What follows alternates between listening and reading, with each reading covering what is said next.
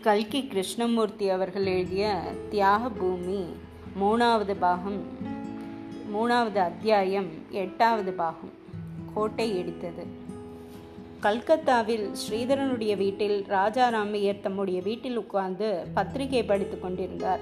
வீட்டின் பின்புறத்திலிருந்து லொக்கு லொக்கு என்று எருமைகிற சத்தம் கேட்டுக்கொண்டிருந்தது ராஜாராமையரின் கவனம் பத்திரிகையில் செல்லவில்லை. தங்கம் தங்கம் என்று கூப்பிட்டார். ஏன் கூப்பிட்டேல்? என்று கேட்டுக்கொண்டே தங்கம் அறைக்குள் வந்தாள். ஏண்டி இந்த பொண்ணு இப்படி வாய் ஓயாம இருமின்றிருக்கே? பிள்ளைத்தாச்சி பெண்ணை இப்படி கவனிக்காம வச்சுட்டு இருந்தா ஏதாவது இசகடா முடிய போகிறதேடி என்றார் ராஜாராமையர் இதற்கு நான் என்ன பண்ணுவேன்? அந்த இழவு சம்மந்தி பிராமணன் வந்து பொண்ணை அழிச்சுண்டு போனான்னா தேவலை உலகத்தில் ஒரு தகப்பனும் இப்படி இருக்க மாட்டான் இந்த பொண்ணு பத்து நாளைக்கு ஒரு கடுதாசி போடுறதுல ஒரு குறைச்சல் இல்லை. ஒன்றுக்காவது பதில் கிடையாதான் அங்கே அவருக்கு என்ன தொல்லையோ என்னமோ?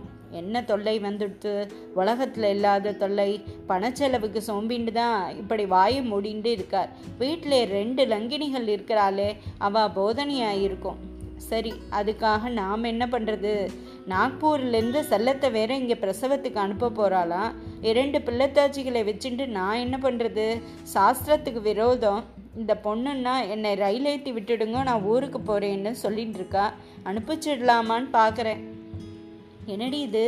நிஜமாக தான் போகிறேன்னு சொல்கிறாளா நிஜமாக வேற? அப்புறம் பொய்யா வேறையா? உங்களோட இழவு. பொய் சொல்லி இப்போ எனக்கு என்ன ஆகணும்?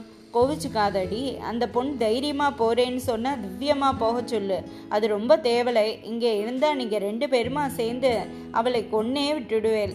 குரங்கு கையில் பூமாலையாட்டமா உன் கையிலும் உன் பிள்ளை கையிலையும் ஆப்டண்டாலே பாவம். பொம்மநாட்டியா பிள்ளையா தோத்தெரி என்று சொல்லிக்கொண்டே ராஜாராமையர் எழுந்திருந்து கையில் இருந்த பத்திரிகையை துண்டு துண்டாக கிழித்து போட்டுவிட்டு வெளியே கிளம்பி சென்றார். தங்கம்மாள் அங்கிருந்து நேர பின்கட்டுக்கு போனார் அங்கே அடிக்கடி இரும்பிக் கொண்டே இரும்பு உரலில் முளகாய்ப்பொடி எடுத்து கொண்டிருந்தாள் சாவித்ரி.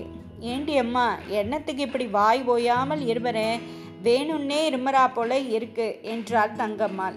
இல்லைம்மா ஏற்கனவே இருமின்றிருக்கேன்னா ஏன் மிளகாய் பொடி இடிக்கலைன்னு கேட்டேன்னு இடித்தேன் மிளகாய் காரத்தில் ஜாஸ்தியாக இருமருது என்று கூறினாள் சாவித்ரி.